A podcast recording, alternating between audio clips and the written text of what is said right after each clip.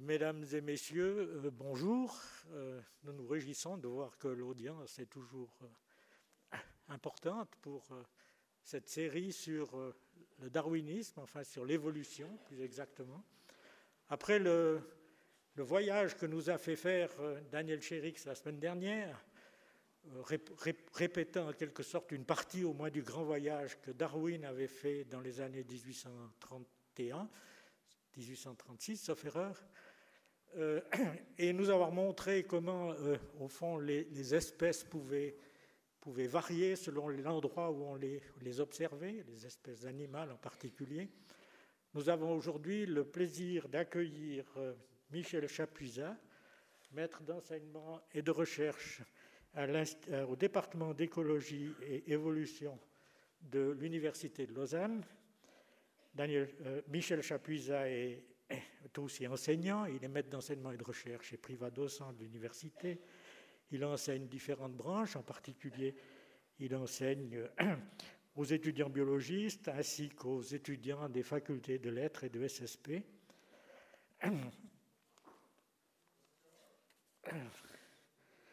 Michel Chapuisat a fait ses études à Lausanne. Il a ensuite euh, travaillé sur une, à une thèse de doctorat au musée de zoologie, au musée cantonal de zoologie, sous la direction de Daniel Sheriff, que nous avons entendu la semaine dernière. Il a travaillé sur le comportement social des fourmis. Après sa thèse de doctorat, il est parti en Australie poursuivre des recherches sur le même domaine, sur le comportement social des fourmis en Australie, à l'université de Trude à Melbourne. Revenu à Lausanne en 2000, il a constitué un groupe de recherche qui travaille toujours sur les fourmis en étudiant comment elles développent des défenses collectives. Il enseigne, comme je vous l'ai dit, euh, au sein de, l'université. Je relèverai encore parmi ses activités le fait qu'il enseigne un cours intitulé euh, Biologie et société, montrant par là qu'il a le souci de en quelque sorte de voir ce que la biologie apporte ou quel impact a la biologie sur euh, la société en général. Et je trouve que c'est une, préoccupation particulièrement justifiée de nos jours. Euh, nous allons l'entendre dans son exposé intitulé Évolution et comportement des mouches aux humains. Je me réjouis de l'entendre et je lui donne la parole. Euh,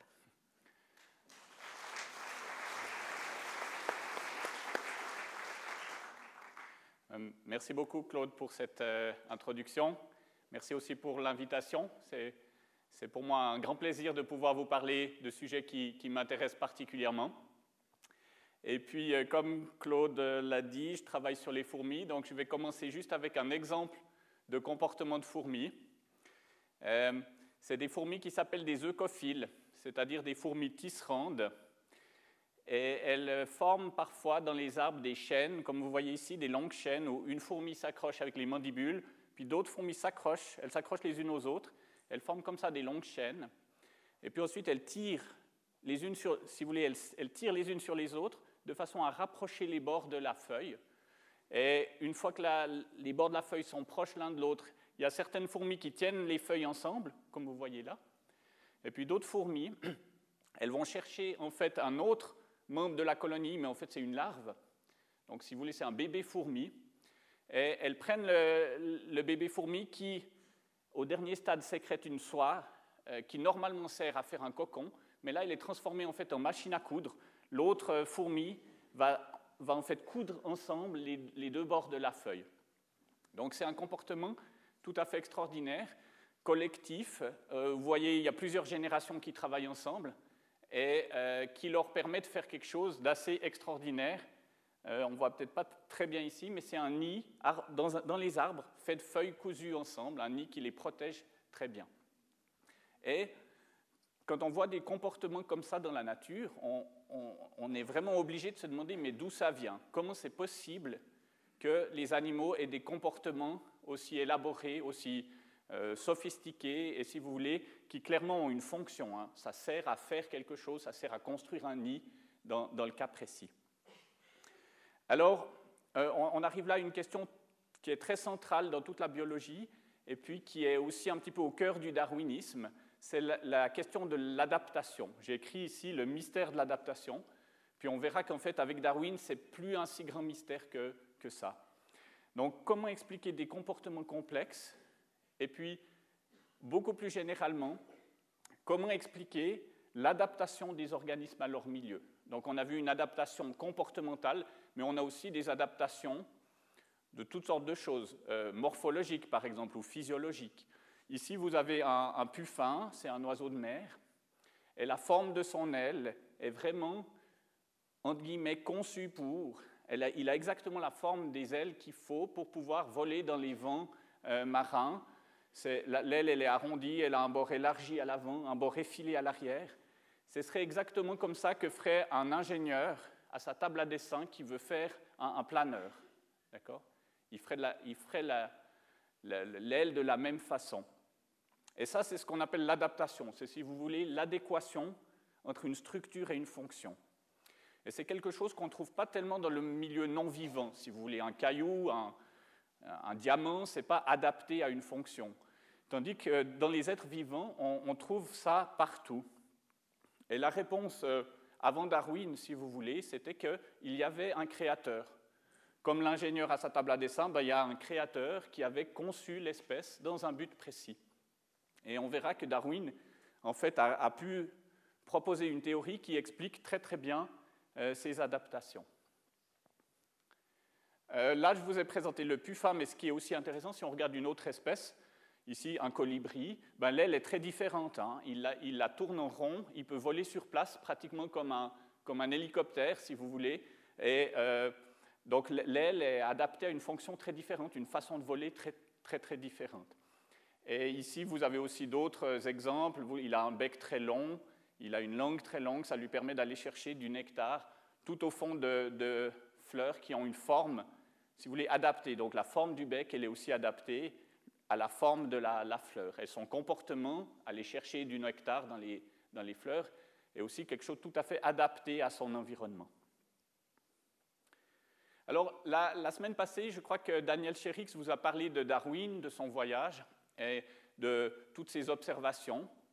Et là, ça tombe vraiment bien parce qu'on va continuer à partir de là en développant quelle est vraiment sa théorie. Qu'est-ce qu'il a pu conclure de toutes ces observations qu'il a fait pendant cinq ans, sauf erreur, hein, autour de la, Terre, euh, le voyage du Beagle dont vous avez parlé.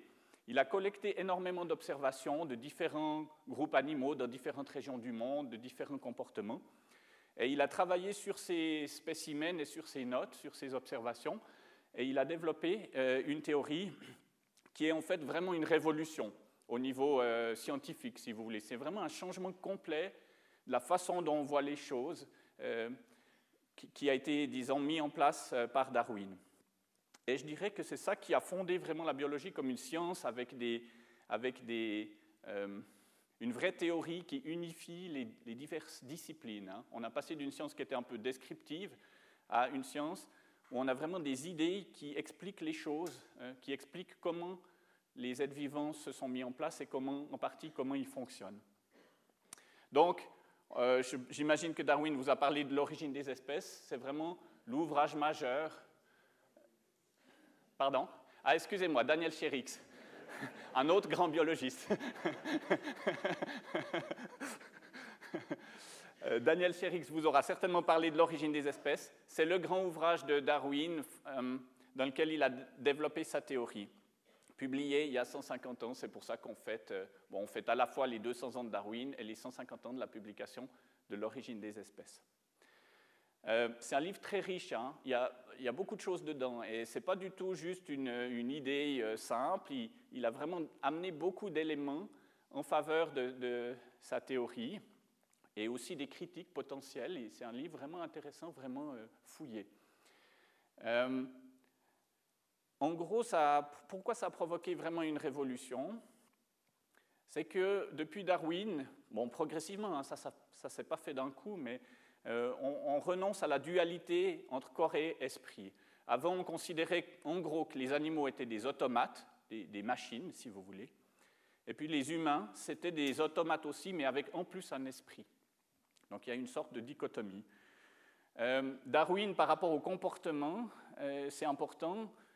Darwin a vraiment placé le comportement au sein de la biologie. Le comportement des animaux fait partie de la biologie.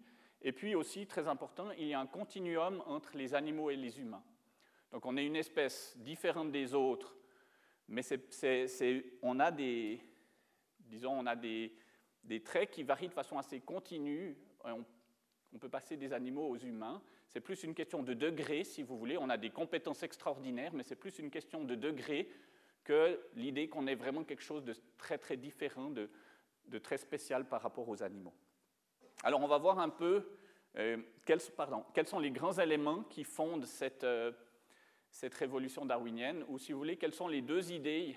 Dans son livre, Darwin, il a développé vraiment deux idées fortes, deux idées très importantes. La première idée, c'est l'idée que tous les êtres vivants donc pas seulement les animaux, hein, aussi les plantes, les champignons, les bactéries, etc. Tous les êtres vivants descendent d'un ancêtre commun. Donc on aurait une ascendance commune euh, et on descendrait tous des mêmes ancêtres. Évidemment, il faut remonter euh, euh, très très loin dans le temps. on parlera de, milliards d'années hein, pour l'origine de la, de la vie. Et puis au cours du temps, alors ici vous avez le temps, si vous voulez, au cours du temps, les descendants accumulent des modifications. Donc on a une ascendance commune, mais en même temps on a une descendance avec modification. Au cours de millions d'années, voire de milliards d'années pour, pour certains groupes, si on remonte assez loin, les descendants ont accumulé des petites modifications. Et puis, il y a l'idée aussi que les nouvelles espèces, elles apparaissent par séparation d'une espèce mère en espèce fille. Alors vous me direz, on ne voit jamais ça. Hein les chiens donnent des chiens, les chats donnent des chats, on ne voit pas apparaître tout d'un coup des nouvelles espèces. Vous avez tout à fait raison, à notre échelle de temps, on ne voit pas apparaître ces, nouvelles espèces, mais si on prend le temps de l'évolution biologique, qui justement se compte en millions d'années, c'est quelque chose qui est très difficile à imaginer pour nous, alors on voit euh, progressivement des lignées qui, sont différenciées les uns des autres. C'est souvent quand elles sont séparées, par exemple, séparées dans des îles différentes ou des continents différents. Donc euh, on a cette idée que les lignées des êtres vivants forment comme un arbre. Euh, si vous voulez, vous avez les rameaux ici, c'est les espèces. Ça, ce seraient des espèces éteintes. Et puis au bout, tout au bout de l'arbre, vous aurez les rameaux avec les, espèces actuelles. Et puis nous, ben, on serait un petit rameau dans la branche euh, des primates au sein de cette espèce d'arbre de la vie. Ça, c'est la seule figure de tout le livre de l'origine des espèces. C'est la figure originale de l'origine des espèces. Et c'est une figure qui est en fait euh, assez moderne. Hein. Ça ressemble assez à ce qu'on fait encore aujourd'hui dans les laboratoires, où on essaie de reconstruire des arbres qui représentent l'histoire évolutive des, espèces. On ne fait plus exactement comme ça, on essaie d'éviter ces, euh, embranchements multiples, mais l'idée générale est restée vraiment très très actuelle. Ça, c'est une idée forte de l'ascendance commune, une des deux, disons, grandes idées qui sont développées dans l'origine des espèces. Je n'ai pas tellement le temps d'entrer dans les détails de comment est-ce qu'on peut tester cette idée, mais vraiment, on peut essayer de voir ça. Hein. Euh, on peut par exemple regarder, euh, aujourd'hui on peut regarder les gènes dans les bactéries, puis on trouvera des similitudes entre certains gènes qui sont conservés depuis les bactéries et certains gènes qu'on trouve chez les humains. Et ça, la meilleure explication pour ça, c'est vraiment qu'on a une origine commune. Certaines des choses ont été retenues euh, dans les différentes lignées depuis très très longtemps. Euh, par rapport au comportement, euh, qui est un peu le thème d'aujourd'hui, la deuxième idée est peut-être plus importante encore. Là, c'est en fait un des mécanismes de l'évolution. Ce n'est pas le seul, mais c'est un mécanisme très important qui nous explique comment les espèces peuvent changer. Et euh, on verra qu'il est important pour le comportement aussi, et que c'est ce mécanisme-là qui nous permet d'expliquer ces adaptations qu'on a mentionnées au début. Donc l'adaptation d'un organisme à, son milieu. Donc la sélection naturelle, c'est souvent euh, un petit peu mal compris. On voit les choses du genre les, gros mangent les petits, hein, ou euh, les plus forts dominent les, les plus faibles. Ce n'est pas du tout ça que dit Darwin. Euh, il y a un élément de compétition, effectivement, mais ce n'est pas forcément une compétition directe. Ce n'est pas forcément les gros mangent les petits. Dans certains cas, les petits peuvent se faire en fait bien mieux que les gros euh, s'ils se reproduisent plus rapidement, par exemple, ou s'ils coopèrent entre eux. euh, pour euh, mieux survivre et se reproduire. Donc l'idée de Darwin, c'est vraiment, disons, il y, a, trois principes, trois principes importants. Pris tout seul, chacun de ces principes est, quelque chose d'assez simple. Mais le, génie de Darwin, c'est vraiment de les avoir combinés ensemble et puis de montrer quelles sont les conséquences si on prend les trois choses ensemble. Alors, premier élément, euh, c'est que la capacité de reproduction des individus dépasse la capacité du milieu. C'est là qu'il y a un petit peu cet élément un petit peu désagréable du darwinisme, qui a de la compétition entre les individus. Mais de nouveau, ça ne veut pas dire une compétition physique, ça peut être une compétition juste parce que euh, la nourriture, euh, je ne sais pas, l'hiver est très froid et beaucoup d'individus meurent. Il n'y a pas de compétition directe entre les individus, simplement c'est ceux qui résistent mieux au froid qui passeront mieux l'hiver. Euh, ça, c'est quelque chose qui est inspiré de Malthus, hein, d'un économiste qui réfléchissait aux, populations humaines. Et c'est quelque chose qu'on retrouve dans tous les, tous les êtres vivants. Même une baleine ou un éléphant, ou les humains aussi, qui se reproduisent en fait assez lentement. On est des animaux qui vivent très longtemps et qui font relativement peu de petits. Ben, euh, potentiellement, un couple fait plus que deux bébés. Hein. Donc, en gros, il y a plus de petits qui naissent que euh, qu'il y aura de, descendants qui atteignent l'âge adulte. Évidemment, chez nous, chez les humains, ça a changé maintenant avec le, contrôle des naissances, mais qui est quelque chose de tout à fait récent. Autrement, c'est vrai que même chez des baleines qui, vivent, qui font qu'un petit tous les deux ans, il y aura une certaine compétition dans le sens que les populations de baleines ne vont pas pouvoir grandir à chaque génération. Il y a une taille de population qui est limitée par les ressources disponibles dans l'environnement. Ça, c'est le premier point. Donc, le deuxième point, c'est que dans une population, c'est-à-dire un groupe d'individus de la même espèce, dans un endroit donné, euh, à, un moment donné aussi de, l'histoire, euh, dans une population, il y a des variations. Euh, c'est quelque chose qu'on observe. Hein. Vous prenez des coccinelles, vous prenez des, je sais pas, des pommes, etc. Vous avez beaucoup de variations au sein d'une espèce. Il faut que ces variations, une partie de ces variations, elles n'ont pas d'effet, elles sont neutres. Hein.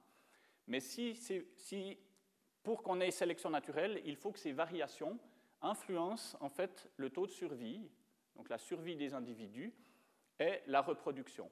C'est-à-dire qu'en fonction des variations, ça a eu une influence sur la, survie, la, probabilité, si vous voulez, d'atteindre l'âge adulte, et puis ensuite sur la reproduction, donc en gros, le nombre de descendants que fera un, individu. Puis le troisième point qu'il faut, c'est que les variations doivent être transmises des parents à leur progéniture. Darwin ne savait pas du tout comment se faisait cette transmission. Il n'avait aucune idée. Euh, tout ce qu'il savait, c'est qu'en gros, les descendants ressemblaient à leurs euh, parents. Il élevait par exemple des pigeons, et puis il pouvait savoir que dans des lignées de pigeons, les descendants avaient tendance à ressembler à leurs parents. C'est évidemment quelque chose qui a beaucoup évolué depuis Darwin. Et puis la semaine prochaine, vous aurez une conférence de Jérôme Goudet qui vous expliquera beaucoup plus en détail euh, comment peut se faire cette transmission, c'est-à-dire quelles sont les bases génétiques des, variations. Euh, donc vous voyez, ces trois choses relativement simples, prises les, on pourrait, je pourrais passer du temps à vous donner des exemples hein, de la capacité de reproduction des espèces, des variations, comment ces variations influencent les taux de survie et de reproduction, et puis qu'il y a une certaine transmission. Ça ne veut pas dire que c'est des copies, hein. les, descendants ne sont pas des copies des parents, mais ils ont une tendance quand même à ressembler à leurs parents à cause en fait de la transmission d'informations génétiques d'une génération à l'autre. Euh, donc je ne développe pas plus, mais j'aimerais insister plus sur la conséquence de ces, euh, trois choses prises ensemble. C'est des conséquences, de nouveau, c'est relativement simple. Hein. Il n'y a rien de, vraiment euh, magique ou, très compliqué là. Simplement, les individus qui sont le mieux adaptés à leur environnement, c'est-à-dire par définition ceux qui survivent et se reproduisent le mieux, ben, ils laissent davantage de descendants. Ça, pris tout seul, c'est presque circulaire. Hein. Ceux qui survivent le mieux et qui font plus de bébés, ben, ils laissent davantage de descendants. Maintenant, on a dit que leur survie et leur reproduction dépendaient de leurs caractéristiques. Alors c'est là que ça devient plus intéressant, Parce qu'après, ils transmettent leurs caractéristiques à leurs descendants. Donc, la conséquence de ces trois principes qu'on a vus avant, c'est qu'en fait, les traits qui favorisent la survie et la reproduction, ça peut être un trait de comportement, ça peut être un trait euh, morphologique, ça peut être, je sais pas, d'avoir une fourrure plus épaisse, euh, euh, je sais pas, une couleur blanche mieux camouflée sur la neige, c'est égal. Hein. on peut imaginer toutes sortes de choses. Aussi, les, je sais pas, la, la, capacité de digérer, etc. Ça peut toucher vraiment toutes sortes de traits. Mais en gros, le message, c'est qu'à cause de ces trois choses qu'on a vues, les traits qui favorisent la survie et la reproduction, ils se répandent dans la population. Ils deviennent plus fréquents dans la population. En gros, les individus qui ont des variations favorables à la survie et la reproduction survivent mieux, font plus de bébés, transmettent ces caractéristiques à leurs descendants. Vous voyez, c'est vraiment ultra simple. Mais en même temps, il fallait, euh, enfin, personne avant Darwin avait vraiment pensé à mettre les trois choses ensemble. Il y avait des, précurseurs, il y avait des idées euh, déjà qui allaient dans ce sens, mais c'est vraiment Darwin qui l'a mis ensemble dans une théorie euh, cohérente et puis qu'on peut, qu'on peut utiliser, qu'on peut tester. Hein. alors, comme je vous l'ai dit, Darwin ne connaissait pas les gènes, mais aujourd'hui, on sait que cette fameuse transmission des caractéristiques des parents ou descendants, en fait, elle se fait par les gènes. C'est de l'information héréditaire. Et on aura sélection naturelle au sens, euh, disons, classique, c'est-à-dire une évolution biologique, hein, euh, lorsqu'on a euh, un, effet des gènes sur les variations. Donc, on, verra un petit peu plus en détail hein, ce que j'entends par là. mais l'idée, c'est que dans la reformulation moderne du darwinisme, euh, on sait qu'en fait, c'est les gènes qui assurent la transmission de l'information héréditaire des, parents aux descendants. Et puis ça, ça crée ce qu'on appelle une boucle de rétroaction. Euh, de nouveau, c'est simple. Les gènes, l'information génétique influence les caractéristiques de l'organisme. Donc, si vous voulez, les variations génétiques influencent des variations dans les caractéristiques de l'organisme. Ces variations dans les caractéristiques de l'organisme influence la survie et la reproduction des, organismes, toujours, par exemple des animaux. Hein. Euh, donc ceux qui ont des caractéristiques favorables à la survie et à la reproduction font plus de bébés relativement comparés aux autres. Donc ils transmettent ces caractéristiques, donc là on revient aux gènes, ils transmettent leurs gènes à ces descendants. Et vous voyez qu'à cause de cette boucle, les gènes, ou on pourrait dire les allèles, c'est-à-dire les variants, les différents variants à un gène, qui favorisent la survie et la reproduction, ils deviennent plus fréquents au cours du temps dans la population. Donc là, je pense que dans ce petit schéma, on capture un peu l'essence de la sélection naturelle. Ce n'est pas tout Darwin, c'est vraiment une partie du darwinisme, mais une partie importante, euh, avec euh, une, une, action des gènes sur les variations, et puis ces variations elles-mêmes influencent la transmission des gènes et les gènes qui sont plutôt favorables à la survie et à la reproduction se répandent dans la population. De nouveau, ça ne veut pas dire, il n'y a pas de direction. Hein. Ça ne veut pas dire que c'est forcément en étant plus gros ou plus méchant qu'on transmet mieux ces gènes. Ça peut tout à fait être le contraire. Ça peut être en étant plus petit. Par exemple, il y a des, parasites qui perdent des, pattes, par exemple, et qui se transmettent mieux euh, comme ça. D'accord? Donc ça ne va pas forcément vers quelque chose de plus compliqué ou de plus efficace ou de meilleur. Hein. C'est juste euh, des variations qui influencent le taux de survie et de la reproduction. Que ce soit d'une stratégie ou d'une autre, ça, euh, ça, dépend vraiment de l'environnement, ça dépend de, tous les détails du, système. Euh, donc ça, je l'ai un petit peu développé ici. Vous voyez, la sélection naturelle, des fois, on a un peu On a un petit peu tendance à raisonner en, pensant que ça amène quelque part. Alors pas du tout, ça c'est important. Dans le darwinisme, il n'y a pas de but, il n'y a pas une vision du futur. Ce que la sélection naturelle fait, c'est, si vous voulez, un processus, une espèce de processus automatique qui trie la variation. La variation, vous le verrez la semaine prochaine, je pense, elle est amenée dans les populations par des mutations, c'est-à-dire des changements dans l'information génétique qui elles-mêmes arrivent au hasard. Hein. Elles ne sont pas dirigées. C'est par hasard que les mutations arrivent. Par contre, après, ce n'est pas par hasard que les mutations sont retenues ou, sont, euh, disons, supprimées de la population. En gros, les mutations qui, provoquent des traits plutôt favorables sont maintenus et les traits défavorables disparaissent. Donc, si vous voulez, c'est une évolution par rétention sélective. Il y, a de la, variabilité générée, puisque la sélection naturelle fait, c'est un processus qui retient ce qui, marche, ce qui marche bien pour une certaine espèce donnée, dans un certain environnement donné. Euh, c'est très important de voir, on n'a pas d'agent actif. Hein. Ce n'est pas du tout comme une sélection que ferait un éleveur qui choisit des vaches qui font beaucoup de, lait. Hein. La sélection naturelle, ça, se fait simplement de façon presque, presque en arrière, en fait. Ceux qui, à la génération d'avant, ont mieux survécu et, se sont plus reproduits, ben, ont transmis leurs caractéristiques à leurs descendants. Conséquence de tout ça, c'est qu'au cours des générations, ben, les formes les mieux adaptées à leur environnement augmentent en fréquence par rapport à des formes qui sont relativement moins bien adaptées. Ce qu'on appelle adapté en, évolution, c'est vraiment lié à la capacité à, se, à, survivre et à se reproduire. Et puis, à cause de ce processus de sélection naturelle, on a très graduellement dans la population des changements. Euh, mais de nouveau, ce n'est pas quelque chose qui se fait instantanément, ça peut prendre des dizaines, des centaines, des milliers de générations. Euh, ça dépend en fait de l'importance de la variation sur la survie et la reproduction. Quelque chose qui est très mauvais. Je ne sais pas si tout d'un coup euh, vous avez une mutation qui fait qu'on est sans cerveau, ben voilà, ça ne sera pas transmis. Hein. Mais quelque chose qui amène un tout petit avantage, euh, ça peut être en pourcent, hein, 1% de reproduction en plus, ben ça prendra beaucoup de temps pour se répandre dans une population. Euh, voilà, quelques points un peu importants, je dirais, euh, des fois mal compris. La sélection naturelle, ça agit, donc si vous voulez, darwinienne, hein, classique, comme Darwin le voyait, ça agit que sur les variations héritables. C'est-à-dire des variations, on dirait aujourd'hui, qui ont une composante génétique, où il y a une influence de, de variation génétique sur le trait.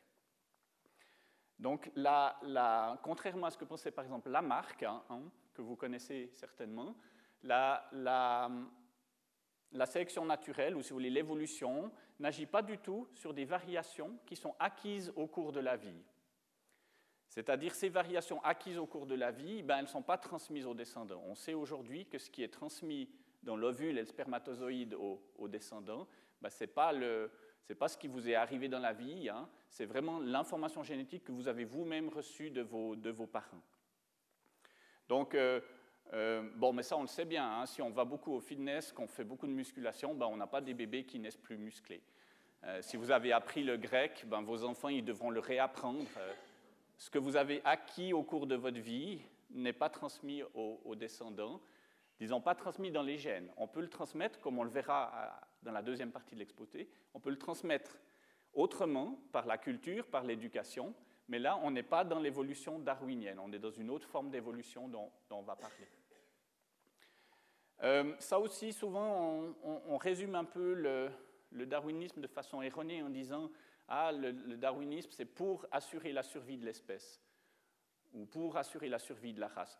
Pas du tout. En soi, vous avez vu ce processus il n'a pas un but particulier. Euh, c'est simplement, la sélection, elle se passe au niveau des individus, et simplement un individu qui se reproduit mieux, comparativement à un autre individu, ben, il laisse plus de descendants. Ça peut arriver occasionnellement que ce soit mauvais pour l'espèce. Euh, on peut avoir, je ne vais pas trop entrer dans les détails, mais il y, y, a, des cas où il y a, par exemple, des éléments génétiques égoïstes qui apparaissent dans une population, qui se transmettent très bien et qui provoquent l'extinction de l'espèce et leur propre disparition. Donc quand on voit des choses comme ça, on se dit, ah ben oui, il n'y a pas un but, pas, ça ne va pas forcément vers, euh, vers le... Il n'y a pas un but comme la survie de l'espèce.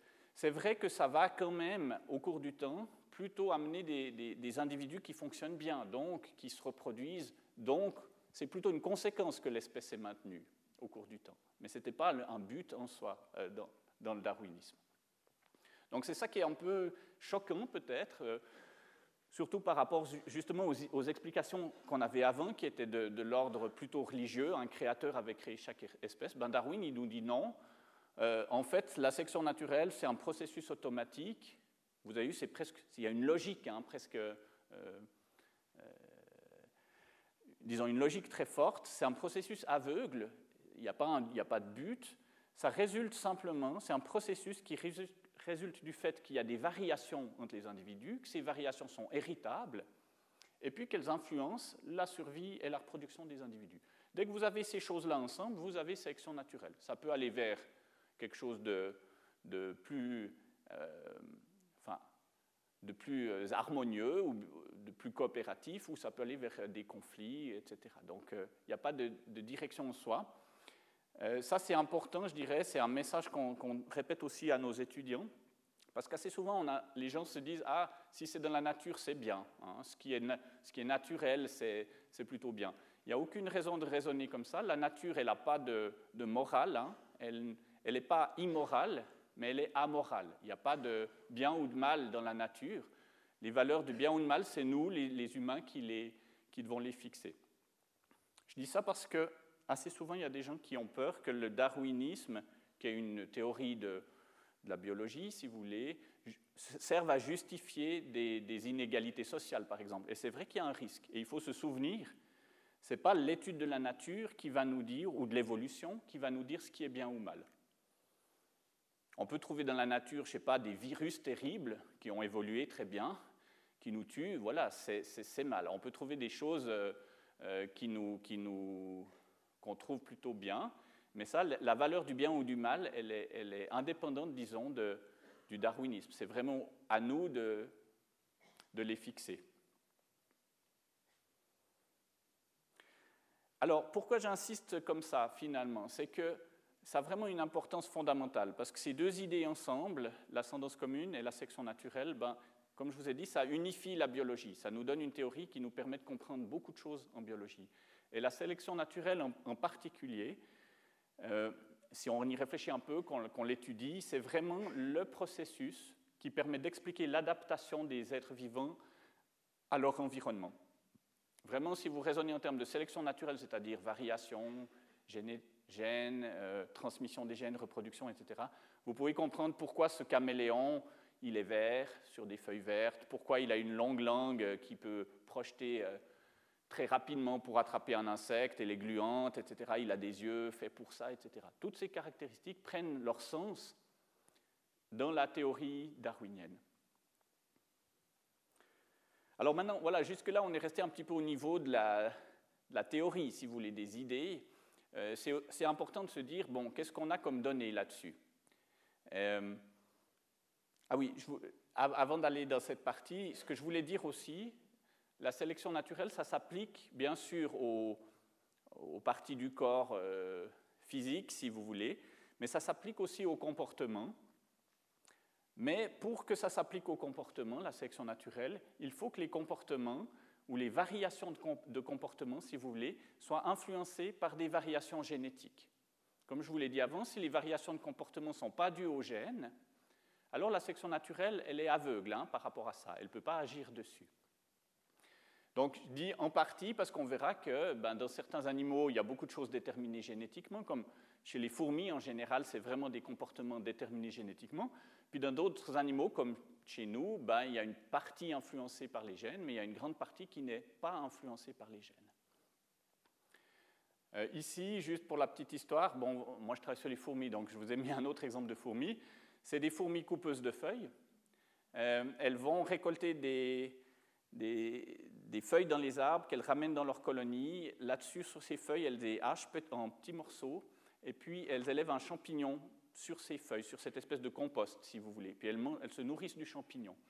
Et on voit très souvent, euh, dans ces colonnes de fourmis qui transportent des feuilles, on voit une petite fourmi euh, qui est posée sur la feuille. Et les premières idées, c'est bon, ben, y a, ça ne marche pas très bien, ou bien peut-être c'est une fourmi paresseuse qui se fait transporter. Et en fait, les chercheurs ont réalisé que cette petite fourmi-là, elle avait une fonction, c'était qu'elle euh, guettait l'arrivée de, guêpes parasites, parce qu'il y a des guêpes qui se posent sur les feuilles, qui marchent sur la feuille et puis qui vont pondre à l'arrière du cou ou à l'arrière de la tête de la fourmi. Euh, donc la petite fourmi-là, en fait, protège la grande fourmi contre l'attaque de ces, guêpes euh, parasites. Alors de nouveau, un comportement très sophistiqué, et ceci, par exemple, s'explique par la sélection naturelle. Il n'y a pas eu, chez les fourmis, il n'y a pas de, n'y a pas d'école, il n'y a d'ingénieur, il n'y a pas de contrôle central, il n'y a pas de vue du futur. Hein. Donc, cette petite fourmi, elle le fait euh, parce qu'en gros, elle a des gènes ou des variations génétiques qui influencent des, comportements comme ça.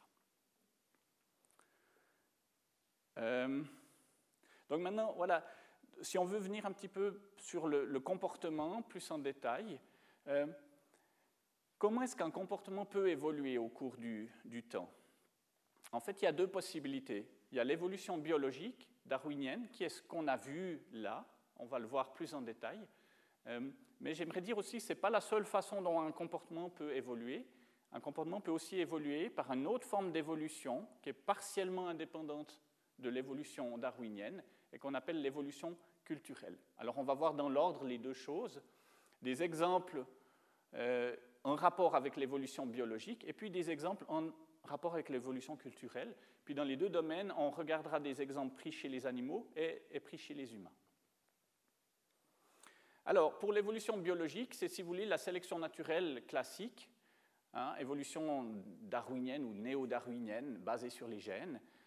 On a les mêmes conditions que pour la sélection naturelle, mais cette fois appliquées au comportement. Il faut qu'on ait plusieurs comportements, donc des variations de comportement, qu'ils aient une certaine héritabilité, c'est-à-dire qu'il y ait une partie de la variation du comportement qui soit due à des variations génétiques.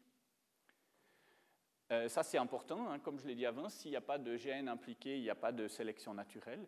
Et puis, certains des comportements doivent conférer un meilleur succès reproducteur, c'est-à-dire vous avez plusieurs comportements, il y a un comportement, comme peut-être la petite fourmi qui se met sur la feuille, ben, qui amène une meilleure défense contre des parasites, par exemple, donc une meilleure survie, donc un meilleur succès reproducteur. Comme c'est héritable, c'est transmis aux descendants. C'est mieux transmis que, par exemple, la fourmi qui n'aurait pas cette variation de, comportement. Euh, ça, c'est de nouveau pour le principe. Alors, Qu'est-ce qu'on a comme euh, indication qu'on peut avoir une influence des gènes sur le comportement? Donc c'est un des éléments importants pour qu'on ait évolution par sélection naturelle, c'est qu'il y ait une petite composante génétique qui influence la variation de comportement. Alors, euh, c'est là qu'on arrive aux, mouches, c'est le premier exemple avec les mouches. Historiquement, on a fait d'abord euh, des, expériences où on prenait des mouches des drosophiles et on les soumettait à des mutagènes, par exemple. On augmentait le taux de mutation, par exemple avec des produits chimiques qui, font muter l'ADN, et on s'est rendu compte qu'en exposant ces mouches à ces mutations, on avait apparition de, nouveaux comportements qui n'existaient pas. Certains sont assez rigolos. Les, mouches, en fait, quand elles s'accouplent, elles ont des coïts qui durent 20 minutes. Ben, il y avait tout d'un coup des mutants qui s'accouplaient 10 minutes ou bien qui s'accouplaient plus, plus longtemps. Il y avait même des mutants qui restaient en fait bloqués euh, pendant l'accouplement. Et ça, c'est en fait dû à des mutations qui ont eu un effet sur, le, sur le, l'accouplement des, mouches. Euh, après, il y a d'autres indications qu'on a des, une influence des gènes sur le comportement. C'est quand on peut faire ce qu'on appelle la sélection artificielle. Ça veut dire, au cours des générations, vous retenez toujours un certain comportement. Et au cours du temps, vous avez des lignées qui deviennent, si vous voulez, spécialisées dans ce comportement. Et ça, c'est une indication qu'à la base, dans la population de départ, avant de commencer la sélection, eh bien, vous aviez euh, des variations génétiques qui influencent, qui influencent le comportement. Il y a beaucoup d'exemples. Chez les souris, il y a par exemple des variations dans l'activité motrice, et puis vous pouvez sélectionner des lignées de souris qui sautent très haut, ou bien au contraire des lignées de souris qui restent tranquilles dans leur coin de, cage. Euh, chez les drosophiles, on va voir un exemple juste tout à l'heure, ou chez les grillons, c'est toutes des espèces qui sont faciles à, faire se reproduire en laboratoire. Ben, on peut sélectionner des lignées de grillons où le mâle, par exemple, est chanteur euh, pour attirer des femelles, et puis d'autres lignées de grillons où le mâle ne chante pas, mais en fait se place près d'un chanteur et puis essaye d'intercepter des femelles au moment où elles s'approchent d'un mâle chanteur. Là, de nouveau, c'est une variation préexistante qui est, génétique. En quelques générations, on arrive à, sélectionner des, grillons qui ont ces différents comportements. Après, une fois qu'on a des lignées, ben, on peut vérifier qu'il y a une base génétique en faisant des croisements contrôlés. Là, vous avez, enfin voilà, c'est de la génétique classique. Hein. Comme Mendel faisait des, croisements entre des fleurs de différentes couleurs, ben on peut faire des croisements entre des lignées qui ont différents comportements, puis regarder comment c'est transmis aux générations suivantes. Puis finalement, actuellement, on a des moyens beaucoup plus fins d'étudier ça. On peut vraiment faire euh, des, mutations contrôlées, ponctuelles de certains gènes, puis voir quel est l'effet sur le comportement. Et ça, c'est des études qui se font ben, justement de des espèces comme les drosophiles ou les souris, pour voir vraiment quelle est l'influence du gène sur le comportement. Qu'est-ce qui se passe si on arrête un gène ou si on surexprime un gène? Quel est l'effet que ça va avoir sur le comportement? Alors, on a plein de, de données là-dessus. Je vous en donne juste deux chez les mouches. D'abord une expérience ancienne, classique si vous voulez, euh, et puis après une expérience beaucoup plus moderne. Ça, c'est une expérience de sélection artificielle. Donc, l'idée là, c'est de justement voir est-ce qu'il y a des, des, gènes qui influencent le comportement chez les mouches? Qu'est-ce qu'ils font les chercheurs? Ils prennent une population de départ de drosophiles. Hein. c'est des petites mouches du vinaigre, c'est des toutes petites mouches euh, qui sont communes. Hein. si vous laissez des pommes dans votre cuisine, vous verrez voler des petites drosophiles autour. C'est beaucoup étudié dans les laboratoires de génétique. Euh, et là, les chercheurs ont étudié ce qui s'appelle la phototaxie, c'est-à-dire la capacité, ou si vous voulez, la, préférence des mouches pour aller vers la lumière à gauche ou bien vers l'obscurité à droite. Alors, comment ils ont fait ça? Ils ont construit simplement des labyrinthes. Les, mouches sont introduites en fait en bas ici, et les labyrinthes éclairés, puis à chaque euh, bifurcation, les mouches ont le choix, soit elles vont à gauche vers la lumière, soit elles vont à droite vers l'obscurité. Donc il y a ici un, cache qui fait de l'ombre dans la partie droite. Puis c'est chaque fois la même chose. Donc elles ont comme ça plusieurs choix à faire. En fait, là, le, le labyrinthe est un peu simplifié, mais en fait, il y a, en haut, il y a 15 branches. Et si elles vont à gauche, c'est qu'elles ont toujours préféré la lumière. Et si elles vont à droite, c'est qu'elles ont toujours préféré, à chaque intersection, elles ont préféré aller vers l'obscurité. Donc c'est un dispositif expérimental simple. Les chercheurs commencent avec une population de mouches qui n'a pas vraiment de préférence. C'est ce que vous voyez ici. Ça, c'est en fait le comportement des mouches au cours des différentes générations. Alors la première génération, ils les font aller. Elles vont toutes à peu près au, milieu, si vous voulez, entre 8 et 9 c'est-à-dire au milieu à peu près du, labyrinthe. Puis après, ce qu'ils font, il y a déjà un peu de variation. Il y en a qui sont allés un peu plus à gauche, d'autres sont allés un peu plus à droite. Alors les chercheurs ont pris simplement les mouches qui allaient plutôt vers la lumière, donc plutôt à gauche, puis les ont laissées se reproduire entre elles. Puis à l'autre extrême, ils ont pris les mouches qui allaient plutôt un peu vers l'ombre, puis ils les ont laissées se reproduire entre elles. Et après, donc ça c'est le début. Puis on voit, chaque génération, ils ont fait comme ça. Et progressivement, dans la lignée où ils prenaient toujours les mouches qui allaient à gauche, plutôt, donc plutôt qui préféraient la lumière, ben on voit qu'elles allaient de plus en plus à gauche. Et à la fin, donc ça c'est le score, si vous voulez. Si elles sont toutes en haut ici de 1, c'est qu'elles arrivent toutes à 1, ça veut dire qu'elles ont toujours été vers la lumière. Donc ici, on arrive à un score d'à peu près 4, donc au bout de 20 générations. Donc en seulement 20 générations, ils ont obtenu des mouches qui préféraient la lumière et puis dans l'autre lignée, ben, l'inverse. Là, vous voyez, elles sont pratiquement à 15, donc pratiquement tout à droite. Ça veut dire qu'à chaque fois, elles ont plutôt choisi euh, l'obscurité. Donc de nouveau, je l'ai déjà dit, mais je le répète, les mouches, les, femelles pondent leurs œufs dans un substrat. Les petits, donc les petits asticots, si vous voulez, se développent tout seuls. Il n'y a pas de transmission de culture, il n'y a pas d'enseignement. Euh, si, on, si on peut obtenir ces lignées, c'est qu'on a dans la population de départ des variations préexistantes, génétiques, qui font qu'une mouche va plutôt un peu vers la lumière ou plutôt un peu vers l'obscurité. Ça peut être des choses dans les systèmes euh, nerveux, euh, systèmes sensoriels, percevoir plus ou moins bien la lumière, système moteur, etc.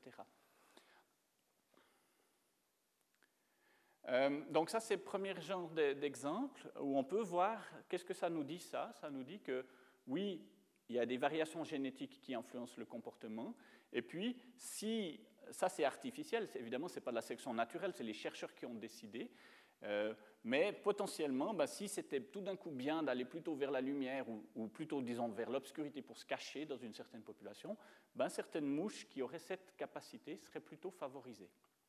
Donc potentiellement, la sélection naturelle peut agir parce qu'il y a de la variation génétique pour ce comportement. Euh, pardon. Voilà, les, autres exemples sont euh, un petit peu plus techniques. On peut maintenant, là, avant c'était fait un peu à l'aveugle, on ne sait pas exactement quels gènes sont impliqués. On voit qu'il y a une réponse, donc on sait qu'il y a des gènes là derrière, mais on ne sait pas quels gènes. Actuellement, donc, on a beaucoup, beaucoup vraiment fait des progrès énormes dans la compréhension du, génome et des gènes. Et euh, c'est toujours chez les mouches, hein, les, drosophiles. Euh, là, je vous donne un exemple de gènes qui sont impliqués dans la parade nuptiale de ces mouches. Donc, les, mouches drosophiles, elles ont vraiment un rituel euh, nuptial. C'est une sorte de sérénade, une sorte de, danse et chant. Le mâle, il s'oriente vers la femelle, ici, et puis ensuite il la suit et il fait une danse, si vous voulez, en suivant la femelle et en étendant une seule aile d'un côté, puis en la faisant vibrer. Donc c'est vraiment une, parade euh, élaborée. Normalement, on le voit ici en film. Donc ici, vous avez la femelle, ici, vous avez le mâle, et puis il la suit et il a une danse comme ça en, vibrant d'une seule aile. Ça varie un peu d'une espèce à l'autre. Hein. Chaque espèce a des danses ou des, des parades un peu différentes. Ce que les chercheurs se sont aperçus, euh, je ne vais pas entrer dans les détails, mais c'est qu'il y a un seul gène, qui est un gène neuronal, hein, exprimé dans le, cerveau, qui est impliqué dans ces différences de comportement sexuel. En fait, c'est même pas que le gène est différent chez le mâle et la femelle, dans le sens qu'il est absent chez la femelle et présent chez le mâle. Il est présent dans les deux sexes, mais chez le mâle, il y a une autre protéine qui se fixe sur le gène et puis qui fait que le gène est exprimé dans une forme un petit peu différente. D'accord? Le gène prend une. Euh, si vous voulez, il est, exprimé, il est traduit dans une protéine qui est un petit peu différente chez le mâle de chez la femelle. Euh, et ce que les chercheurs ont fait Ils ont pris des femelles, donc c'est des, femelles avec des ovaires, génétiquement c'est des femelles, mais ils ont provoqué des mutations très contrôlées de façon à ce que ce gène-là, qui était impliqué dans la parade, soit exprimé chez la femelle, mais comme il l'est chez le mâle. D'accord? Que ce soit, si vous voulez, la forme du mâle qui soit exprimée dans une femelle qui est autrement complètement une femelle. Hein. Et euh, c'est ce qu'on voit ici, en fait. Euh, ces deux mutants, ici vous avez deux femelles. Ça, c'est une femelle euh, normale, et ça, c'est une femelle mutante. Et en fait, les femelles mutantes ont un comportement de mâle et courtisent en fait l'autre femelle avec une parade euh, qui ressemble tout à fait à la parade d'un mâle. Donc là, vous avez un seul gène qui est impliqué dans cette parade. C'est évidemment pas le seul, hein, mais on voit une influence vraiment importante euh, d'une variation génétique sur le comportement, ici le comportement sexuel.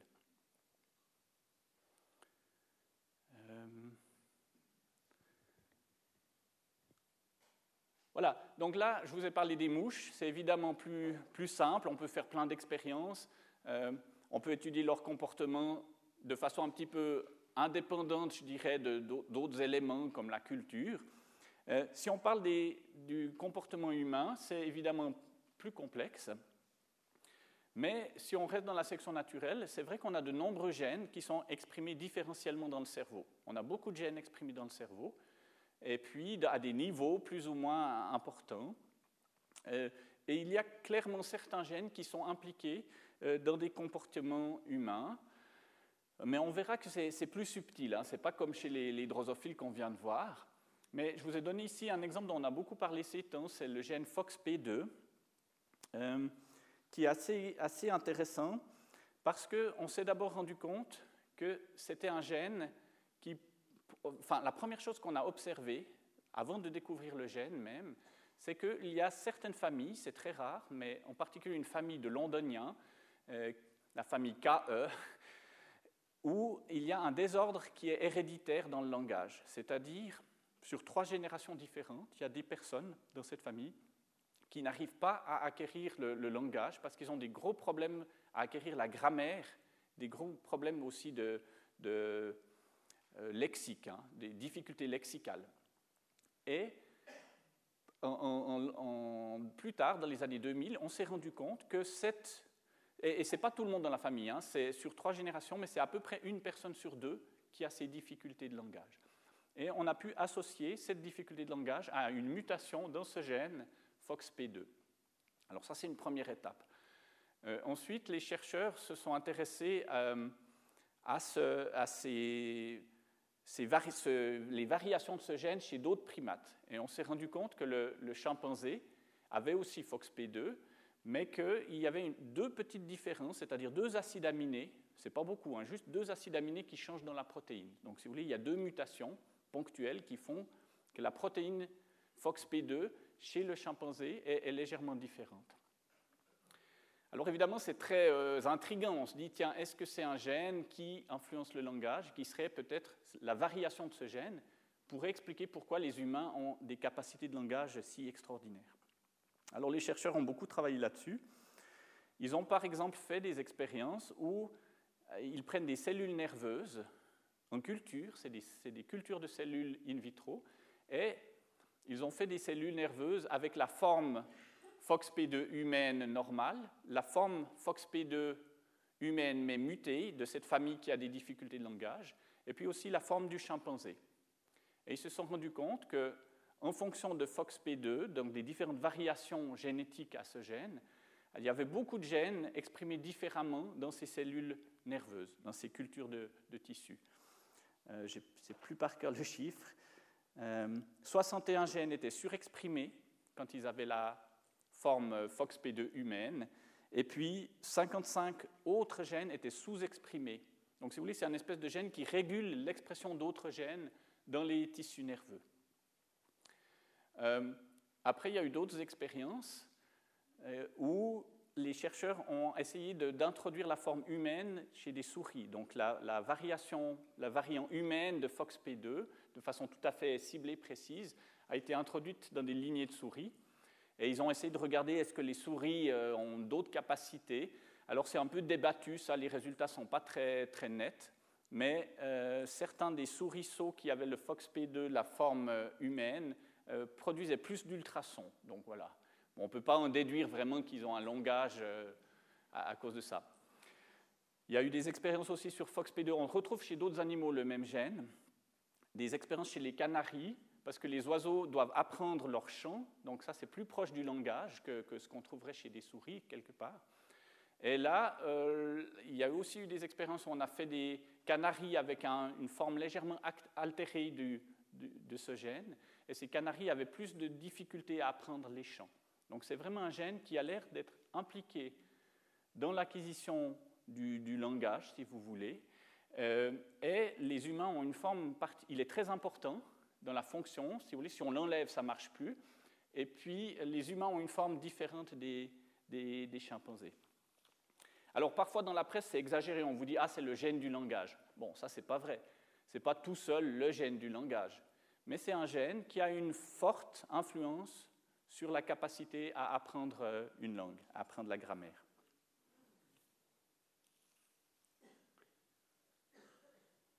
Évidemment, là, ça pose aussi pas mal de questions éthiques. Les, chercheurs seraient euh, tentés potentiellement, par exemple, on pourrait faire des chimpanzés avec la variation humaine, hein, avec la forme humaine de FOXP2. Personne ne l'a fait et on se pose vraiment des questions.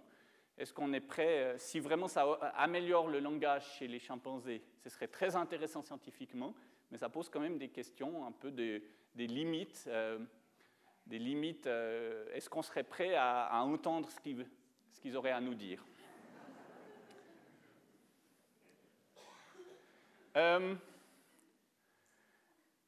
Je veux aussi nuancer un petit peu. C'est clair qu'on a des gènes qui influencent des capacités importantes. Notre cerveau dépend de, il ne tombe pas du ciel. Hein. Notre esprit, si vous voulez, a été quand même façonné par toute une machinerie euh, euh, qui vient, qui n'est pas arrivée par hasard, qui vient de la section naturelle.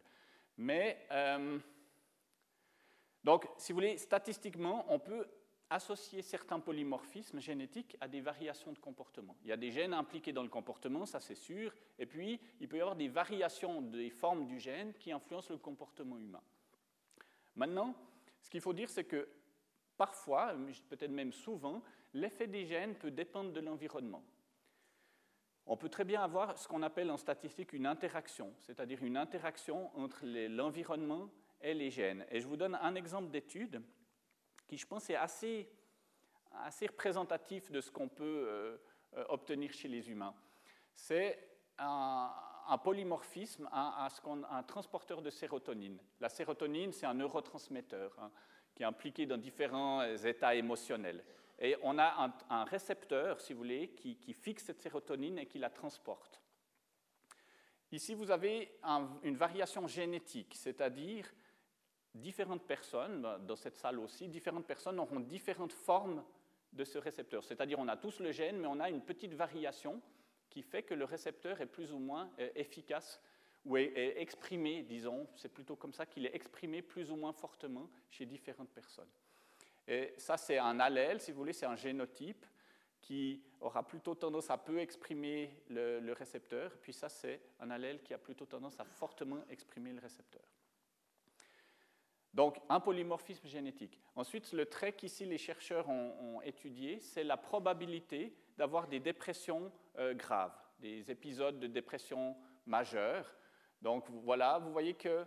Euh, et puis ici, euh, ils ont regardé cette probabilité d'avoir des dépressions en fonction du génotype, donc en fonction de ce récepteur, à la, des différentes variations à ce récepteur, à la sérotonine.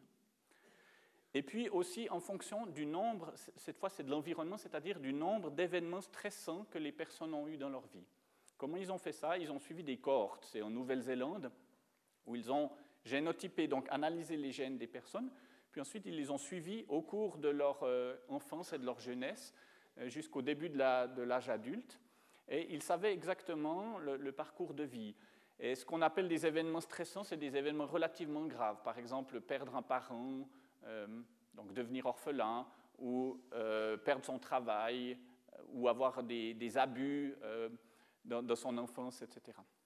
Alors, qu'est-ce qu'on voit en fait là? C'est que la probabilité d'avoir une dépression, ça dépend à la fois des gènes et de l'environnement. Et on a une interaction. S'il n'y a pas d'événement stressant, pas de problème particulier dans la vie, il n'y a aucune différence. La probabilité d'avoir une dépression est d'environ 10%. D'accord? Mais vous voyez que si on a beaucoup d'événements stressants, alors la probabilité d'avoir une dépression est plus grande, nettement plus grande, pour des personnes qui ont un certain génotype par rapport à des personnes qui ont un autre génotype. Donc c'est là qu'on a une interaction. C'est intéressant parce que est-ce que les gènes ont un effet? Ben, La réponse c'est ça dépend de l'environnement. Dans un environnement plutôt défavorable, oui, on voit un effet des gènes. Et puis dans un environnement favorable, non, on ne voit pas d'effet des gènes. D'accord? Et je pense que beaucoup des choses chez les humains, c'est un peu comme ça. C'est une combinaison des deux. Il y a une influence de l'environnement, il y a une influence des gènes. C'est assez compliqué. Et c'est vrai que je dois vous dire aussi que ce genre d'étude est assez difficile à répliquer. C'est-à-dire, on peut trouver des résultats comme ça en Nouvelle-Zélande, puis on essaie de le refaire aux États-Unis, dans une autre population, puis on ne trouve pas exactement la même chose. Et ça peut dépendre de choses comme le parcours de vie ou de l'environnement, ou peut-être d'autres gènes qui ont aussi une influence, etc. Donc vous voyez, ici, ça nuance un petit peu. Hein. Ce n'est pas comme chez les mouches, une, c'est pas euh, j'ai l'allèle S, je suis déprimé, j'ai l'allèle L, je ne suis pas déprimé. Mais c'est avec deux allèles S, dans un certain environnement plutôt stressant, ben, j'ai une probabilité quand même euh, trois fois plus grande, disons, on parle que de probabilité, hein, euh, trois fois plus grande, ou un risque trois fois plus grand d'avoir une dépression. Et ici, je vous ai donner quelques mesures d'héritabilité. Euh, l'héritabilité, c'est une mesure de la proportion de la variation. On peut mesurer des variations dans toutes sortes de choses. Hein. Ça peut être, euh, je sais pas, la, probabilité d'aller à l'église ou la taille corporelle, c'est facile à mesurer. On peut mesurer les, je sais pas, les, les groupes sanguins, etc. Puis après, on peut se demander, dans une population, il y a de la variation combien de cette variation est due à des différences génétiques et combien est due à autre chose, l'environnement, le parcours de vie, le hasard, etc. Donc l'héritabilité, ça nous mesure ça, ça nous mesure la proportion de variation dans un trait, dans une population donnée, dans un certain environnement, qui est due à des, des différences génétiques entre les individus. Et en fait, c'est assez fort dans certains troubles du comportement humain, et puis aussi dans certains grands traits de personnalité les, gènes ne vont pas vous dire le, détail, évidemment, de ce qu'une personne va faire, mais ça a une certaine influence sur des choses comme est-ce que c'est une personne qui est de nature euh, euh, timide, par exemple, ou plutôt extraverti. Donc, dans des grands traits de, personnalité, ça a une relativement forte influence, autour de 0,5, si vous voulez, environ 50% de la variation expliquée par des différences génétiques. Et ici, j'ai pris des chiffres pour des maladies euh, comme l'autisme. L'autisme a une héritabilité de 0,9. Ça veut dire euh, il y a une forte influence des gènes dans une maladie comme ça. Ça, c'est quelque chose d'assez nouveau. Euh, c'est quand même assez important parce que pendant assez longtemps, on a un peu culpabilisé les parents en leur disant ben, l'autisme, c'est parce que vous n'avez pas assez aimé vos, enfants. Euh, si on se rend compte qu'en fait c'est dû en grande partie à des gènes, bon, ça change quand même. Euh, ça change la façon dont on voit les maladies. Puis potentiellement, on peut aussi espérer trouver des, médicaments, par exemple, pour soigner ce genre de, maladies qui sont des maladies quand même assez, euh, graves.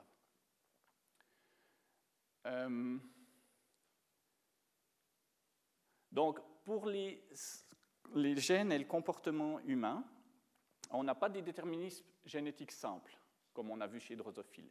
L'influence des gènes, elle est partielle. Ça influence, par exemple, la probabilité de, faire quelque chose, ou, euh, bon, ben, il y a des gènes qui, évidemment, s'ils manquent complètement, alors posent des, gros problèmes.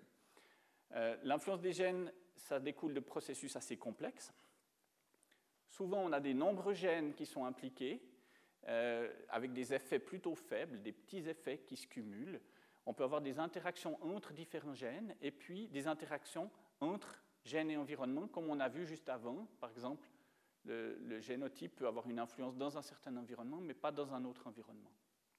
Donc là, le message aussi, c'est qu'on a beaucoup progressé, on a appris beaucoup de choses sur le génome, mais si vous voulez, on n'a pas vraiment décodé encore le génome humain, au sens où on n'a pas compris exactement comment il fonctionne complètement. On a, si vous voulez, éplé les 3 milliards de lettres qui forment notre patrimoine, mais on n'a pas compris l'ensemble du, texte. Et puis, c'est clair que l'apprentissage, l'environnement social, la culture euh, et aussi le parcours de vie ont un rôle très important dans le comportement humain. Euh, donc là, on arrive à une, la deuxième façon dont un comportement peut évoluer. Cette fois, ce n'est pas génétique, c'est vraiment par évolution culturelle. Et l'idée là, c'est qu'un comportement, il peut très bien être appris ou copié sans avoir de, base génétique, sans être influencé, si vous voulez, par un polymorphisme génétique. Donc, des éléments culturels peuvent être appris, peuvent être acquis au cours de la vie et transmis entre individus. Ça peut être transmis aux descendants, ça peut être transmis horizontalement. Donc là, on voit qu'on est, c'est non darwinien dans le sens, c'est plutôt un peu lamarckien, c'est quelque chose qui peut être acquis au cours de sa vie et transmis plus loin. Euh, et ça, ça nous provoque une évolution des comportements qui est une évolution culturelle. L'idée là derrière, c'est que c'est basé sur l'apprentissage. Alors l'apprentissage, comment est-ce qu'on le définit en, en, biologie, disons, ou en étude du comportement animal? C'est simplement une modification adaptative du comportement qui est provoquée par l'expérience. Ce que vous faites aujourd'hui, dépend de ce que vous avez expérimenté avant.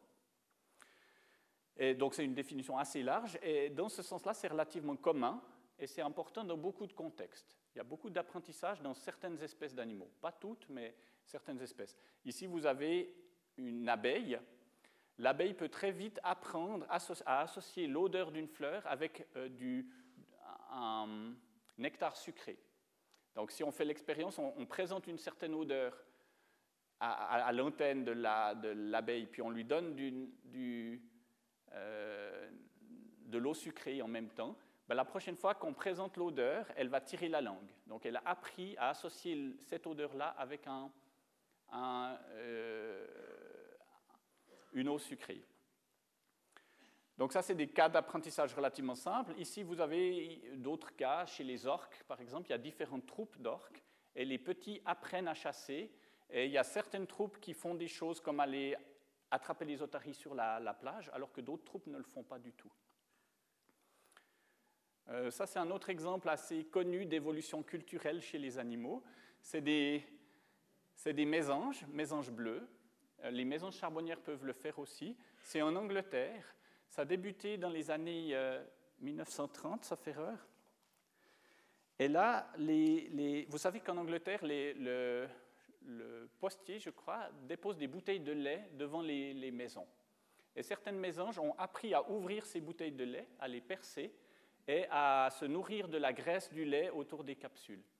Et ici, vous voyez en fait euh, que c'est apparu dans les années 30. Avant 1935, c'était très rare. Et très rapidement, ça s'est répandu dans toute l'Angleterre. En l'espace d'une dizaine ou une douzaine d'années, ça s'est répandu dans toute l'Angleterre. C'est beaucoup trop rapide pour que ce soit de l'évolution darwinienne, c'est-à-dire génétique. C'est vraiment les, mésanges qui ont regardé les autres mésanges et qui les ont imités et qui ont appris à faire comme elles. Donc là, c'est un, comportement, une évolution du comportement par imitation. Évidemment, chez nos plus proches cousins, les primates, on a beaucoup de choses intéressantes dans ce domaine, l'évolution culturelle. Ça a été bien étudié chez certains primates. Ça, c'est euh, des macaques du Japon, Macaca euh, fusca, c'est une espèce qui vit au Japon sur des îles et, euh, bon, euh, qui ont été bien étudiées par des chercheurs. Et là, les, chercheurs leur ont donné à manger euh, sur une île ou sur la plage, en fait. Ils leur ont donné des patates douces. Les macaques adorent les patates douces. Simplement, c'était plein de sable. Alors, ils étaient embêtés pour les manger. Ils commençaient à les frotter, mais ce n'était pas facile de manger ces, ces patates douces. Et il y a une femelle de la troupe que les chercheurs suivaient, qui s'appelle Imo, qui a en fait inventé, si vous voulez, le, le, de laver les patates dans l'eau pour enlever le sable. Et ce, comportement qu'elle a inventé s'est répandu dans la troupe assez rapidement, mais c'est seulement les jeunes et les femelles qui ont appris euh, à imiter le, comportement.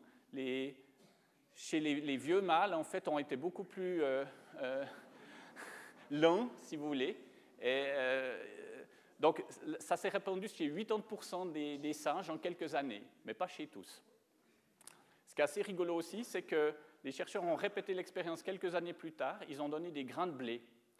Et c'était la même chose. Ils, étaient, aiment bien les, grains de blé, mais ils avaient plein de sable dans les dents. Et c'est la même femelle qui était un peu le prix Nobel des macaques qui a, inventé une solution, c'était de prendre le sable et les grains ensemble et tout jeter dans l'eau, dans la mer, hein, ils étaient sur la plage, puis après le sable tombe, les grains flottent, et puis les singes récupèrent, le, récupèrent les grains. Euh, donc voilà, il y a beaucoup de choses comme ça chez les primates. Ici, j'ai mis un chimpanzé, qui ont été bien étudiés aussi. Chez les chimpanzés, il y a certaines troupes Ici, ils emploient un outil, c'est une, petite baguette pour aller pêcher des termites. Alors ça, c'est certaines troupes qui font et d'autres troupes ne le font pas. Et les, les petits l'apprennent. Donc ça, si vous voulez, c'est de type culturel. Il n'y a pas de base génétique pour ça. Certaines troupes vont employer une baguette, d'autres troupes vont employer par exemple une nervure de feuille, et d'autres troupes ne le font pas du tout. Et il y a plein d'autres comportements comme ça qui sont euh, transmis par imitation et qui sont plutôt de nature culturelle. Alors évidemment, chez nous, c'est hyper important, euh, l'évolution culturelle c'est clair que si vous, réfléchissez à nous en tant qu'espèce, en, quelques milliers d'années, on a eu une, évolution absolument incroyable. On vit assez différemment de nos arrière-grands-parents. Le, le, les choses changent très vite. Bon, on a d'abord le langage, euh, très élaboré, c'est bien plus que le langage qu'on trouve chez des animaux. On a l'écriture, euh, toutes les formes d'art, des formes de religion. Euh, ici j'ai mis morale, normes sociales, c'est important aussi pour réguler nos comportements sociaux. Et on a des développements techniques qui sont absolument spectaculaires, surtout au cours, je dirais, des 200 dernières années. Et on a quelque chose d'assez spécial aussi, c'est qu'on est capable vraiment d'enseigner, qui est une, un peu une particularité de l'espèce humaine. Euh, tout ça, ça fait que les comportements humains peuvent changer très vite, hein, à cause de l'évolution culturelle, qui n'est pas, pas de l'évolution darwinienne. Euh, Juste quelques remarques là-dessus.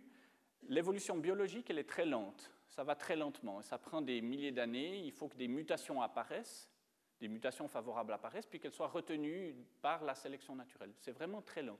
Si vous voulez, pour, simplifier, on n'a pas beaucoup changé au cours des, deux derniers 2000 ans. On a, très peu changé génétiquement. Euh, par contre, l'évolution culturelle, elle est extrêmement rapide. Hein. Vous, voyez, on a beaucoup changé en 200-300 ans. Euh, ça pose certains problèmes parce qu'on a gardé certaines caractéristiques ancestrales qui étaient très favorables dans un environnement ancestral, mais qui sont plus forcément adaptées au monde moderne. Des choses bien connues, c'est par, exemple, on a beaucoup de goût pour le sel, pour le sucre, pour les matières grasses. C'est certainement très bien euh, dans un environnement pauvre en, ces, choses-là.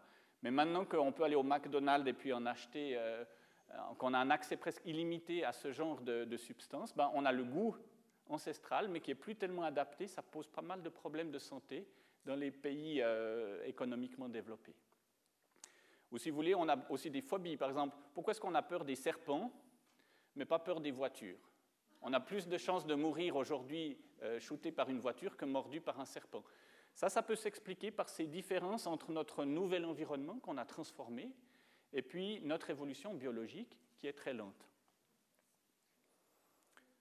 Euh, pour euh, terminer, on peut avoir des interactions entre ces deux types d'évolution, l'évolution biologique darwinienne basée sur les gènes, et puis l'évolution culturelle. Le problème, c'est que, comme on vient de le dire, elles n'ont pas le même rythme. Mais si vous voulez, les prédispositions génétiques à l'apprentissage et à l'imitation, elles ont certainement été favorisées par la sélection naturelle. C'était certainement important pour les, les ancêtres des humains, disons, de pouvoir apprendre un langage, etc. Ça amenait probablement des avantages en termes de survie et de reproduction. Ça a été favorisé par la sélection naturelle. Donc, si vous voulez, la machinerie qu'on emploie dans notre langage, dans notre apprentissage, elle a aussi des, bases génétiques. Euh, ensuite, la culture, elle modifie les pressions de sélection. On, peut changer notre environnement, puis quelque part, on peut changer, en changeant notre environnement, ben, on changera ce qui nous permet de mieux survivre ou mieux nous reproduire. Le problème ici, c'est comme je l'ai dit, c'est très rapide alors que notre euh, évolution biologique est très lente. Mais à très long terme, ça peut influencer notre euh, évolution génétique. On pense par exemple que le fait d'avoir découvert le feu et la cuisson des aliments, ça a amené certains, certains changements dans notre système digestif qui est plus court que celui d'autres primates. Donc, avec un retard, si vous voulez, on peut quand même euh, avoir une évolution biologique qui suit l'évolution culturelle. Alors on arrive à cette idée de coévolution entre gènes et culture. Donc les capacités cognitives, par exemple, les capacités à apprendre, la mémoire, etc., sont influencées par les gènes, ou le cerveau est influencé par les gènes. Euh, ça nous permet de développer une culture, un langage, etc. Mais après, on a toutes sortes de choses non génétiques qui se développent, entre autres des normes, des normes sociales, etc. Et on, modifie notre environnement, on développe une technique, etc. Et puis, lentement, et, ça peut avoir peut-être quand même un effet rétroactif sur les gènes. Et à l'interaction entre les deux types d'évolution, on a des choses comme les émotions. Si vous avez euh, honte d'avoir fait quelque chose de, qui vous paraît répréhensible, par exemple, ben, il y aura une composante un peu biologique, il y aura des, hormones, des récepteurs, etc. impliqués. Puis il y aura une composante sociale, évidemment, de, vos valeurs, de ce qu'on vous a appris, ce que vous jugez bien et mal. Donc c'est un problème très compliqué, mais en même temps aussi très intéressant. Et puis juste pour terminer, quelques particularités de notre espèce. Euh, bon, on a vraiment, je l'ai dit déjà, mais une culture très importante et puis un langage extraordinaire. Ça joue un rôle vraiment important dans notre comportement et dans nos interactions sociales. On a aussi quelque chose de spécial, un peu unique. On peut discuter, hein, on peut discuter jusqu'où c'est développé chez certains animaux, mais globalement c'est très développé chez les humains, c'est la conscience de nous-mêmes et la conscience des autres. On est capable de penser qu'un autre individu pense quelque chose, par exemple, puis d'adapter notre comportement en fonction de ça.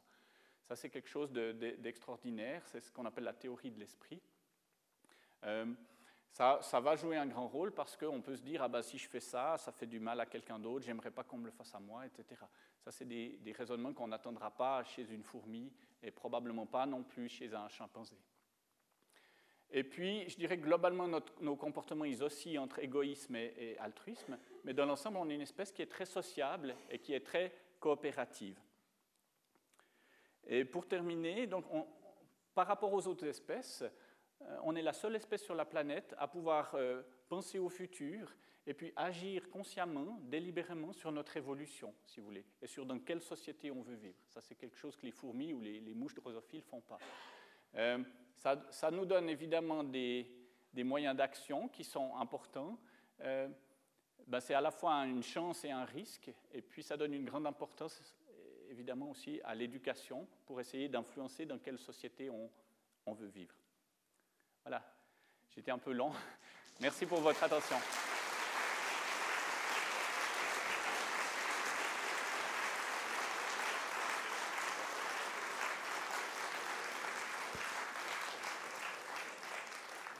Merci Michel pour ce riche exposé. Alors évidemment, euh, comme toujours, euh, la parole est au public euh, qui a sûrement de nombreuses questions à te poser.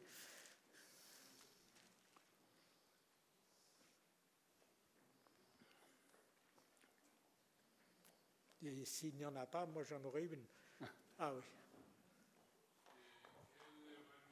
S'il vous plaît, monsieur, attendez le micro.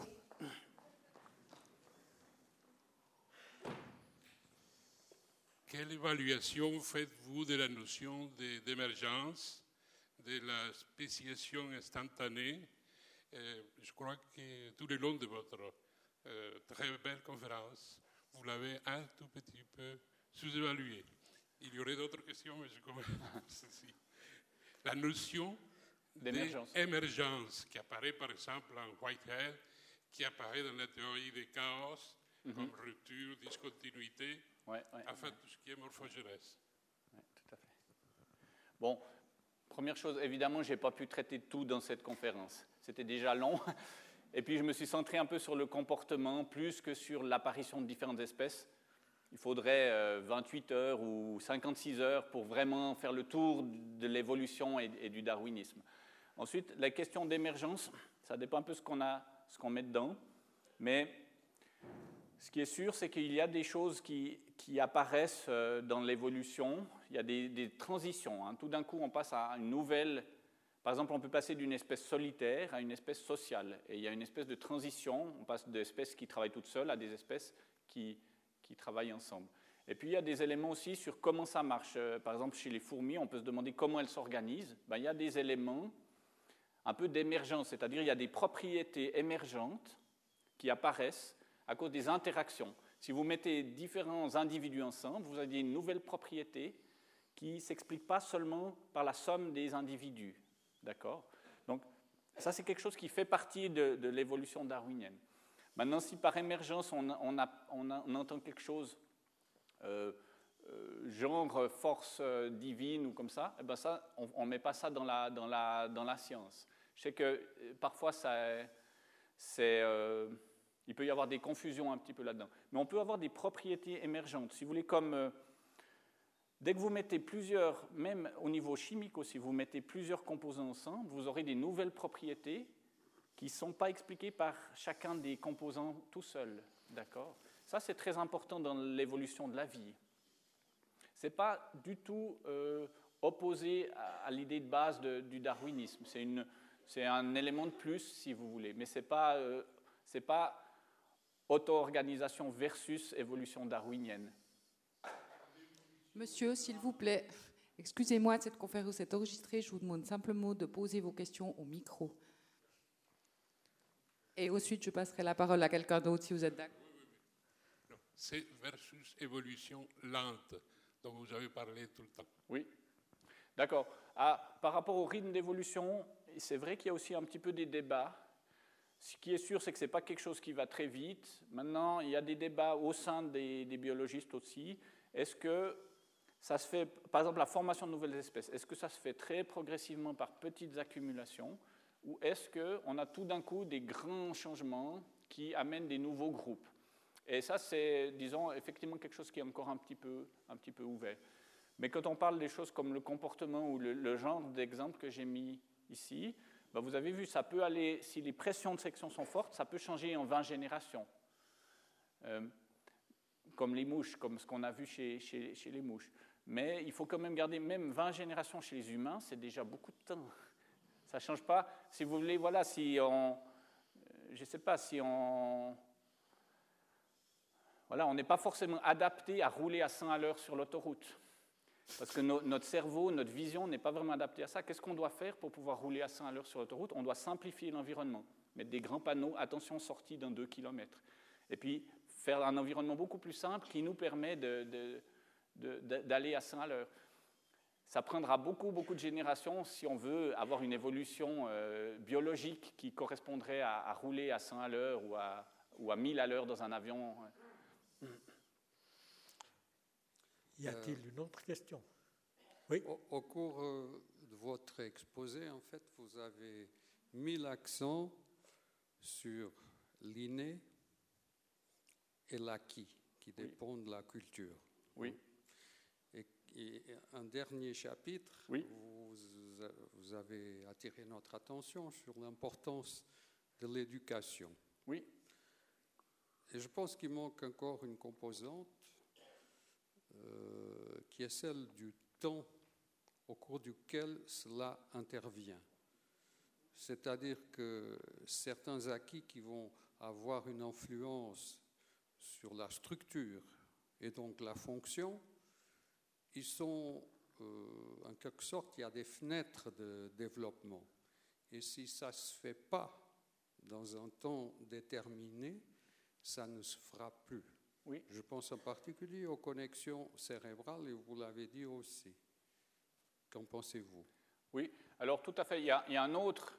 on- La biologie est compliquée, mais très intéressante aussi. C'est évidemment extrêmement intéressant de voir comment, dans le développement, je n'ai pas du tout parlé du développement, mais effectivement, dans le développement d'un organisme, comment les choses se mettent en place. On part, c'est extraordinaire, on part d'une cellule avec des informations génétiques, un ovule fécondé.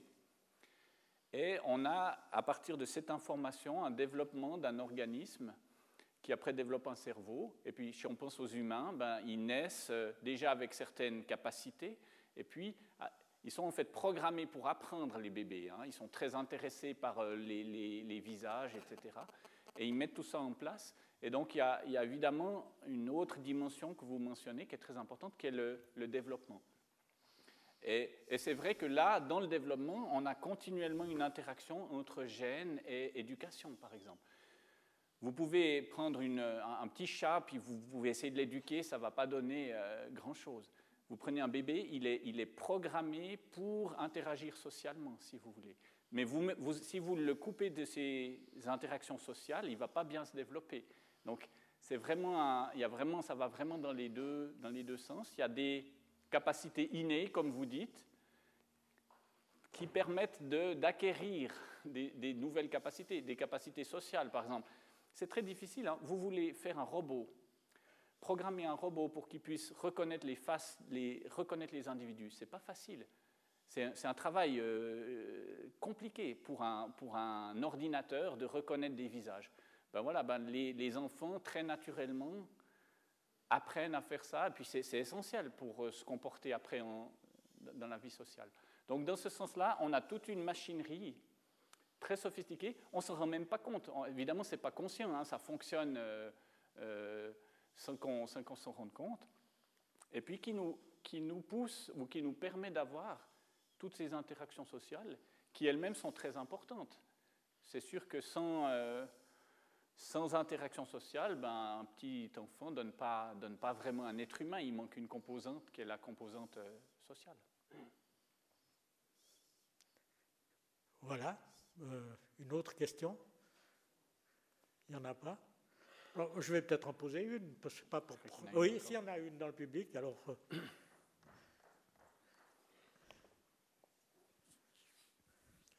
Il y a tout un domaine qui m'intéresserait beaucoup, mais ça donnerait. Euh, il faudrait, euh, je pense, une conférence supplémentaire. Mais est-ce que vous pourriez nous donner euh, quelques indications sur ce que, le, mécanisme qui a permis à des animaux de mi- migrer, donc que ce soit des oiseaux, des poissons ou des papillons qui mettent plusieurs générations pour se déplacer d'un endroit à l'autre. Et, et donc on sait que c'est périodique, ça revient, ils retrouvent toujours le même endroit Ouais. pour se reproduire et ensuite faire des milliers de kilomètres pour continuer leur existence. Il y, a, il y a deux, il y a deux éléments différents dans votre question. Il y a un, c'est la migration, puis l'autre, les, les animaux qui le font que tous les. Il y, a, il y a certains animaux où il se passe des, qui ont des cycles très longs, par exemple. Euh, des cigales qui émergent que tous les 17 ans ou des choses comme ça. Euh, mais pour la migration, c'est un bon exemple. On parlait avant dîner à qui? Ben, Vous prenez un coucou, par exemple, un coucou gris. Il a été pondu par sa maman dans un nid d'une autre, espèce d'oiseau, un rouge-gorge ou une rousserolle. Il, il grandit élevé par cette autre espèce et en automne, instinctivement, si vous voulez, sans qu'aucun adulte lui ait montré quoi que ce soit, eh ben, il va migrer en Afrique. Il va voler jusqu'au sud du Sahara, passer l'hiver, et le printemps suivant, il remonte en Europe et il va chercher une espèce, enfin un rouge-gorge ou une espèce auquel il, est, euh, il a coévolué, si vous voulez. Ça, c'est complètement inné, si vous voulez, génétique. Il n'y a pas d'autres éléments. Maintenant, il y a d'autres oiseaux qui suivent leurs parents, comme les oies, où là, et on peut avoir des traditions peut-être, de, les parents peuvent avoir appris qu'à tel endroit il y a un marais pour se reposer et les descendants vont l'apprendre. Donc il y a les deux possibilités. Mais ce que je dois dire quand même, c'est que dans les comportements animaux, il y a beaucoup de choses qui sont de l'ordre de l'inné, qui sont, qui sont euh, programmées, si vous voulez, génétiquement. Et que l'humain est quand même spécial avec plus de, disons, richesse et puis plus d'influence de l'environnement et, surtout de l'environnement social. Donc les migrations, évidemment, mais on peut prendre à ça n'importe quel comportement animal puis se poser ce genre de questions.